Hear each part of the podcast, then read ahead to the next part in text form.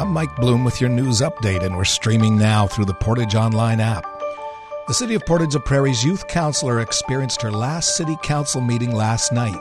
Paige McCullough says her time on council was somewhat crazy, ending her last year at high school and many other things that are changing for her. It's really nice to wrap up this one last thing from my last year at high school. She outlines highlights through her time there. Well, definitely the events I've got to host. First, the Meet the Councillors event at PCI back in December, and then more recently, the 5K Family Fun Run slash Walk that we raised about $1,100 for the Family Resource Center. She says the last council meeting saw the mayor from East St. Paul pay a visit who asked another councillor who she was. They informed the mayor that she was youth councillor, and as a result, that municipality is now planning the possibility of having a youth councillor on board. CN Rail is gearing up ahead of the fall season with more shipment loads on the horizon. David Shednowick, Assistant Vice President of Grain, explains how they're getting ready. We're getting ready here for the ramp up in demand for new crop, uh, waiting, watching harvest timing, and coordinating closely with customers on when they do expect the ramp up. That's very important because as of middle of July, for example, we had over 4,000 cars in storage, most of those in long term. So we're working through inspections, getting equipment ready. He says the expected crop this year is highly variable thanks to recent drought across the prairies.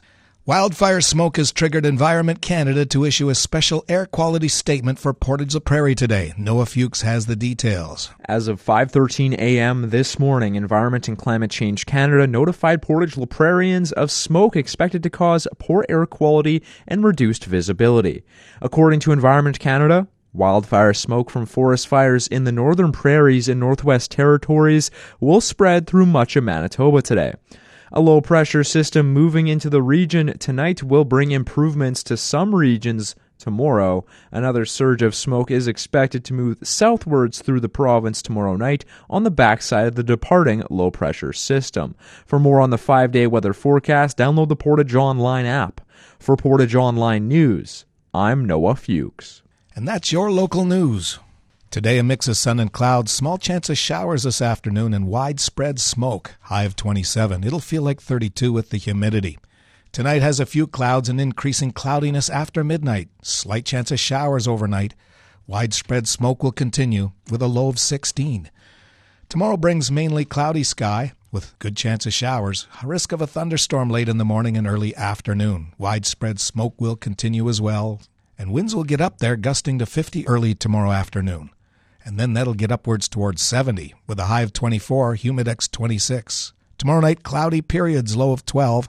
Thursday's sunny, high of 25, and Thursday night is clear with a low of 13.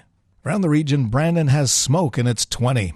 Winnipeg has smoke, it's 23, and there's smoke here in Portage. Humidity 62%, the temperature's 23. To find more information on these stories, download the Portage Online app. You can get it at the Apple App Store or through Google Play. I'm Mike Bloom.